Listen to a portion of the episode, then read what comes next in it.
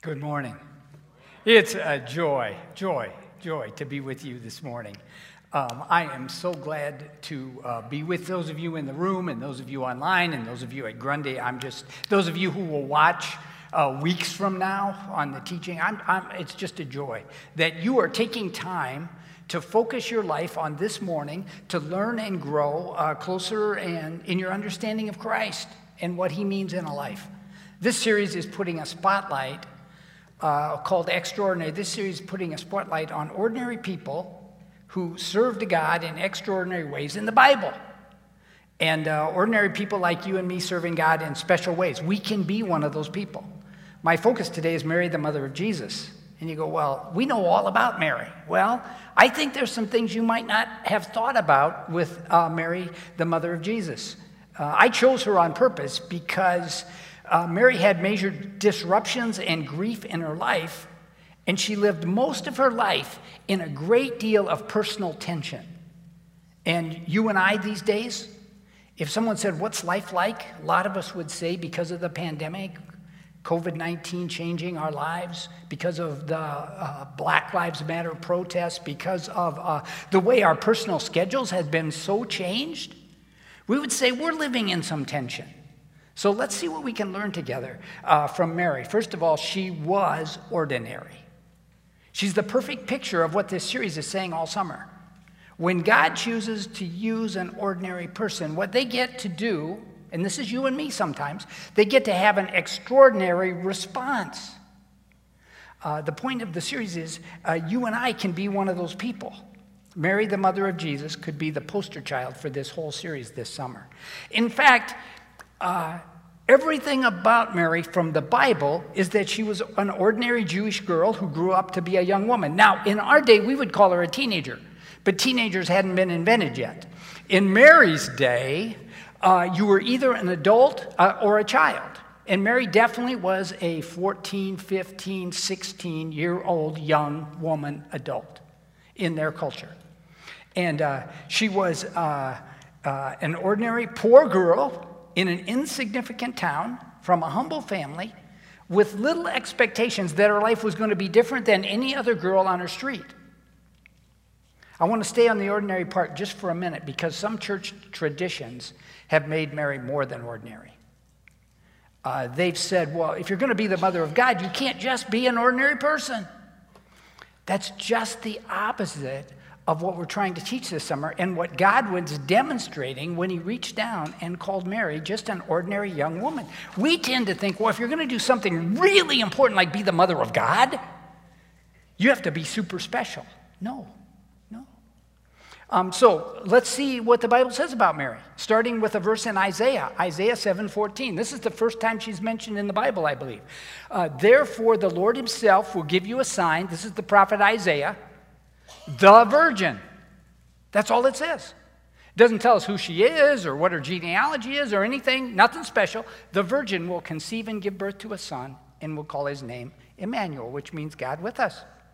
Now, when we get to the New Testament, the first time Mary is mentioned is in the family tree of Jesus.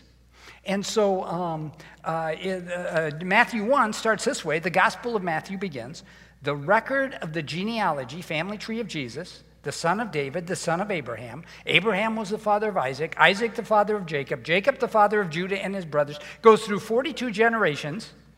And then there's this verse right here. And Jacob the father of Joseph, the husband of Mary, nothing else about her, just her first name. And Mary was the mother of Jesus, who's called the Messiah. Ordinary. Ordinary. Now, this is not to say that we should not give Mary very deep respect and honor as the mother of Jesus.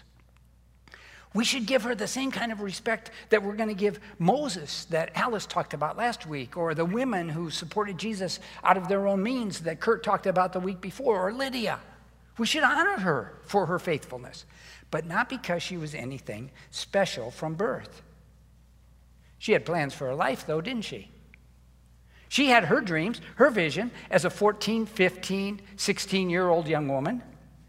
And then one day, a disruption comes into her life an unexpected opportunity, a surprise. out of the blue. And this disruption that comes to her life is the two rails we always talk about at Orchard. There's this joy of being the mother of God's son, and there's this heartbreak of being the mother of God's son. Uh, let's take a look at the story. These are the Christmas verses. Somebody said it's Christmas like in August. Uh, here's the Christmas story. In the sixth month of Elizabeth's pregnancy, God sent the angel Gabriel to Nazareth, a town in Galilee, to a virgin pledged to be married to a man named Joseph, a descendant of David. It says more about Joseph than it does about Mary. The virgin's name was Mary. The angel went to her and said, Greetings, you who are highly favored. The Lord is with you. Mary was greatly troubled at his words and wondered what kind of a greeting this might be. But the angel said to her, Do not be afraid, Mary. You found favor with God. You will conceive and give birth to a son, and you are to call him Jesus. He will be great and will be called the Son of the Most High. The Lord God will give him the throne of his father David. He will reign over Jacob's descendants forever. His kingdom will never end. How will this be? Mary says. Since I am a virgin. The angel answered, The Holy Spirit will come on you, the power of the Most High will overshadow you, so the Holy One to be born will be called the Son of God. Then he gives a little evidence. Even Elizabeth, your relative, is going to have a child in her old age. And she, who was said to be unable to conceive, is in her sixth month. For no word from God will ever fail. Now, this next response is incredible. I am the Lord's servant, Mary said. I bet she could hardly breathe. I bet, try to be in the emotion of that moment. You've got your plans, you've got your visions. You, you know what life's going to be like with Joseph. And now this angel standing before you saying, Mary, you're going to be a, give a virgin birth to the Son of God. I bet she's like hardly able to breathe. And what are the first words coming out of her? What does she know for sure? That's what she goes back to. I am the Lord's servant. Here's what I think she's saying I was the Lord's servant a week ago, I was the Lord's servant yesterday, and in this moment of disruption, I need to remind myself I'm still the Lord's servant. And as the Lord's servant, the next thing that comes out of her mouth is, May your word to me be fulfilled. May it be as you say. May I get on board with your vision, God, instead of you being on board with my vision. This is a huge, huge, huge response. Huge. Um, uh, so I, I'm pulling four things out of the life of Mary this morning. The first one is this disruptions, surprises, and detours are a part of every human life. Things do not always go as planned. They sure didn't for Mary. Every one of us has had disruptions, detours, tragedies, unforeseen celebrations, whether it's a cancer diagnosis, unexpected death of a loved one, unexpected pregnancy, Getting fired when you thought you were going to be promoted? Um, disruptions, surprises, detours are a part of every human life. And the clearer we see this, the more ready we'll be to respond the way Mary responded. I know what I know for sure. God is real. God is good. God loves me. The more solid we are, not to let disruptions throw us, because we know they're coming. And every seat in this church, every member of this church has had them. If we don't see this truth, and we believe that those who follow Jesus are guaranteed some kind of enhanced, protected life, then when these moments of disruption come, like they did for Mary, then we can get mad at God, or we can get frustrated with life, or we can think things aren't going, or what did I do wrong? No. Every human life has disruptions, surprises, detours. It's everywhere in the Bible. I mean, Peter's out building a fishing business, and Jesus interrupts his life and says, You're not going to fish for fish anymore, you're going to fish for men. And the Apostle Paul's on his way to Damascus to arrest Christians, put them in prison. Jesus knocks him to the ground. Says, Paul, Paul, why do you persecute me? And he says, Now you're going to be a spreader of my good news. It's everywhere. Um, and it's in every seat in this church. Just look at our public prayer line. Dave and Jess Hanson thought they were, knew what they were going to do in late July and in August. And then Jackson, their 16 year old son, has an accident. And he gets paralyzed in a swimming accident. And all of a sudden, in an instant, everything changes. Their July and August isn't what they thought it would be. Or another prayer line issue Jill, uh, Jill, Jill and Chad Smith think they know the next month is about their uh, senior in high school having a graduation party and taking her to college, and then instantly, at a normal physical, their son Tyler has a blood problem. And it changes their life for these weeks. It's a disruption, it's a tragedy. It's a what about the 2020 college graduates? From you and I, right up the street, many of them in our church. They think they're going to go home for spring break and they have a plan. And what's the plan? They're going to come back, they're going to finish their classes on, uh, on campus, they're going to say goodbye to their friends, they're going to find a job. Spring break, COVID 19 hits. They never come back for on campus classes. Most of them don't get a chance to say goodbye to their friends. And what was a strong job market in weeks spirals to where uh, we have record unemployment. Disruption. Now, the thing is, none of these disruptions surprise God. He's not surprised. He knows what's coming. And so we have to fall back like Mary did. We have to say, what do we know for sure? We know He's real. We know heaven's up ahead.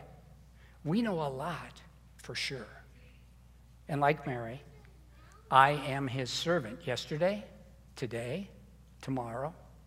Second thing I see in hers is that our responses to the disruptions have to be impacted by our faith. Mary goes back to what she knows for sure I'm the Lord's servant. What a great response she has. Um, probably days later, Mary visits this relative, Elizabeth, that the angel told her was now pregnant. And there's this thing in Luke 2 that is the, um, it's called Mary's Song. Mary's Song. And it's like she walks into Elizabeth and she recites some stuff. She says it. And I think she's talking to herself and she's telling Elizabeth what her core beliefs are. And let's take a look at those. And Mary said, my soul glorifies the Lord, and my spirit rejoices in God my Savior. He has been mindful of the humble state of his servant. So, what's she doing here?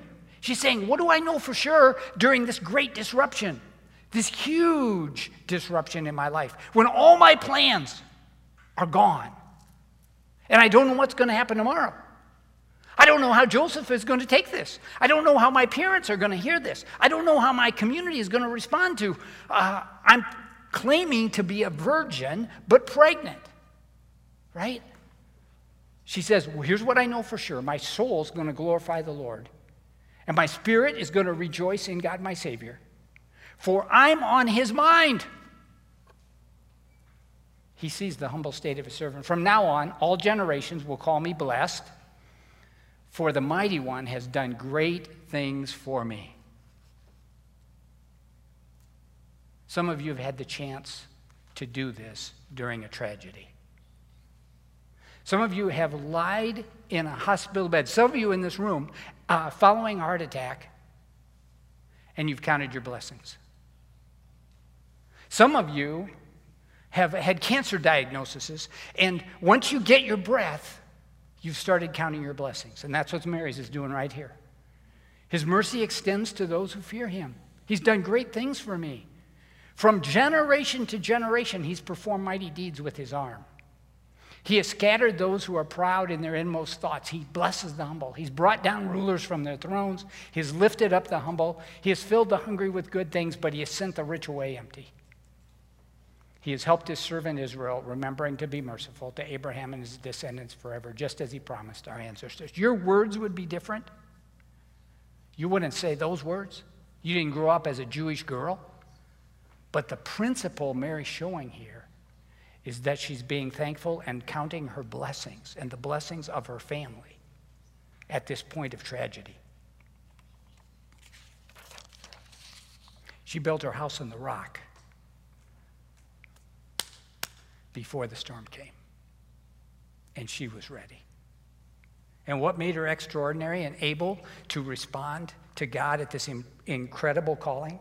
Because she had built her house on the rock of God's word before. Uh, there's a book called Falling Forward that uh, I have uh, I've read several times, and uh, a lot of our staff have read it, and a lot of our small groups have gone through it. And it's about getting spiritually mature. And I wanted to uh, show you the last two paragraphs because it describes Mary. And so, uh, in the second half of the spiritual life, now remember, Mary's only 14 or 15, but maturity in Christ is not always chronological. We have some young people in our congregation who have a great deal of faith, and we have some older people in our congregation who don't have a lot of faith. In the second half of the spiritual life, you're not making choices as much as you're being guided, taught, and led, which leads to choiceless choices. Theologians like to say, could Mary have said no? Could Mary have could, have, could Mary said no, I don't want to be Jesus' mother? Well, I think this was a choiceless choice. Because of who she was, she wasn't going to say no. I am a servant of the Lord. These are the choices choices. These are the things you cannot do because of what you have. You cannot not do because of what you've become. You're a servant. Things you do not need to do because they're just not yours to do, and things you absolutely must do because they are your destiny and your deepest desire. Mary's driving motives, and ours can be no longer money, success, or the approval of others because you found the sacred dance, the calling. Now your only specialness is being absolutely ordinary. You're just going to do what you were made to do. You're going to live according to your uh, calling. And uh, this is going to go beyond the strong opinions, needs, preferences, and demands of the first half of life. You're setting your vision aside and you're taking up God's vision. Now, here's what's interesting in our congregation we have young Marys in our congregation and our family. We do. I hear these stories about our little. Remember, Jesus said if you're going to come to um, faith in God, you need to be like a child? We have children, younger teenagers in our church who are showing great faith, just like Mary. Young man, goes to the emergency ward with his family, emergency room, on Christmas Eve morning. And Christmas Eve, he's watching our service in his, in his room, and they're trying to figure out what's wrong with him. And you know what he's doing? I think he's 13 or 14 at the time. He's joking with and encouraging the nurses. And he's taking his eyes off his problems. That's amazing. Bible school. We raise these money for this different projects. One year we're raising money for Haiti, and a little girl goes home. She takes all the money she saved in her piggy bank. She puts it in a plastic bag. She brings it and dumps it in a bucket in the back at Vacation Bible School. You know what I think happened in that moment? This is big. I think Jesus up in heaven said, Guys, come here, come here, come here, come here. Look, look at this little girl. She's just like the widow I talked about 2,000 years ago. She gave everything she had. We have Marys in our congregation. You might have a Mary. Or I was trying to think of what the male name for a Mary would be Martin. In your family. And we need to call that out and we need to, uh, our responses are impacted by our faith. Third one Many disruptions call for a lifetime of strength, courage, and trusting God. Some of you are living in this. You had a disruption five years ago, and you're still living in the pain. You had a disruption 15 years ago, and you're still living in the pain. And Mary is the example of this. When Jesus was eight days old, he was taken to the temple, and Simeon and Anna were there. They were prophets. And do you remember? Uh, uh, Simeon said some things about who Jesus was, and then he turned to Mary and he said this phrase. He said, A sword will pierce your soul. He was saying there's going to be two lives in being the mother of Mary, of Jesus, being the mother of Jesus. You're going to have great pain and you're going to have great joy. A pierce, uh, a sword will pierce your soul. She watched his first miracle, this mother. She traveled with him a bit and watched him do some other things. She lost him when he was 12 years old, but he was instructing the instructors. She lived with great tension. Remember the verses in the Bible where it says, um, uh, Mary pondered these things in her heart? When the kings came and gave him gifts, she pondered those things. When Simeon said to her, There's a sword, Jesus is this, and there's a sword, she pondered these things. After the 12, he was 12 years old, she pondered these things. She lived with tension. That's one of the reasons I chose her to talk about. Because we have a lot of tension in us right now, don't we? There's a lot going on in the world that can cause tension. Mary had that kind of tension.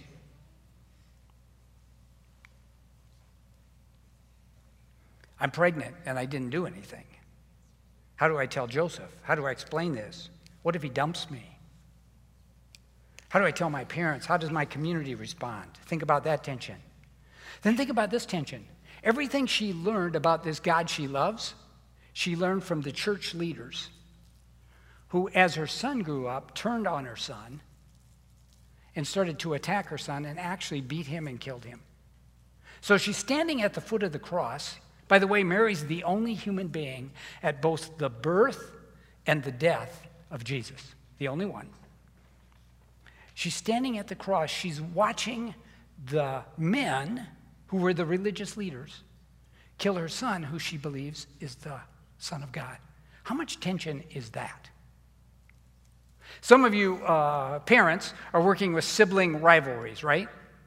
Well, how much tension would there be if your oldest child, we think, we think uh, Joseph had at least three brothers, Mary had at least three sons and two other daughters. He was the oldest, right? And how would it be, sibling rivalries, if it wasn't that your oldest child thought they were the son of God, but what if they actually were? Try parenting that. She lived in tension.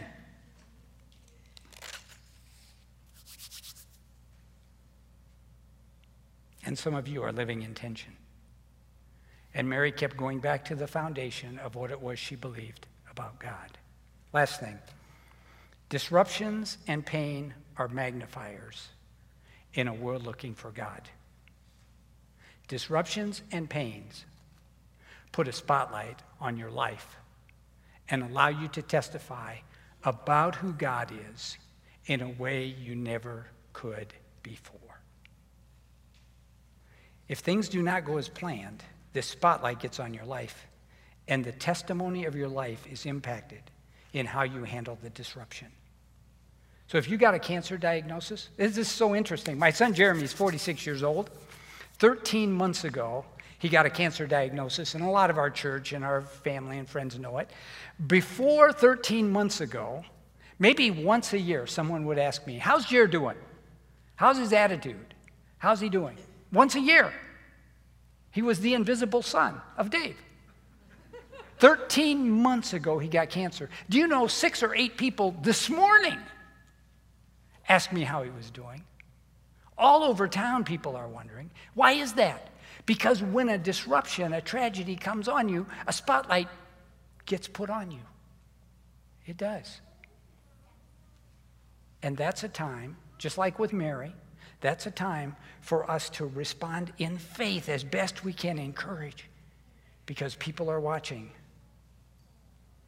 Rick Warren, a pastor, all of a sudden becomes the author of the number one best selling book, I believe, in American's history Purpose Driven Life. Instantly, he becomes rich. People are watching. What does he do? He has a lot of choices. He's in the spotlight. What does he do?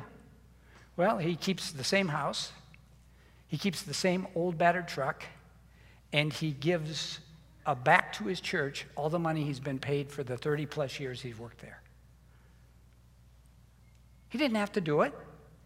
There would have been nothing wrong with buying a bigger house or buying a new truck, nothing wrong with that. He had choices of how he was going to respond. And as, as he was on late night TV, and they would ask this famous pastor now, who's like, everybody wants, wants him. Well, what do you get paid? Because people think pastors are overpaid. And he was able to say, actually, the truth is, nothing. I gave it all back. The spotlight was on him. Now, a few years later, his son dies by suicide. The spotlight's on him again. And weeks later, he comes to his podium in his church, and the world is watching. There's a spotlight on him again. See, spotlights come out at good times, so you get an inheritance, there's a spotlight. You win the lottery, there's a spotlight. Or your son commits suicide, there's a spotlight. And he was able to take off his mask gently and talk about the pain of a son who committed suicide. And then he did exactly what Mary did. He said, Here's the foundation I'm standing on. When we had our accident of our family members in Florida, and I'm in the hospital there with Aaron and Kaya, and I'm calling back to get things set up here. I called one of the elders of this church because he was helping me with some things. And at the end of the conversation, he said this to me Dave, your response to this is going to be your legacy.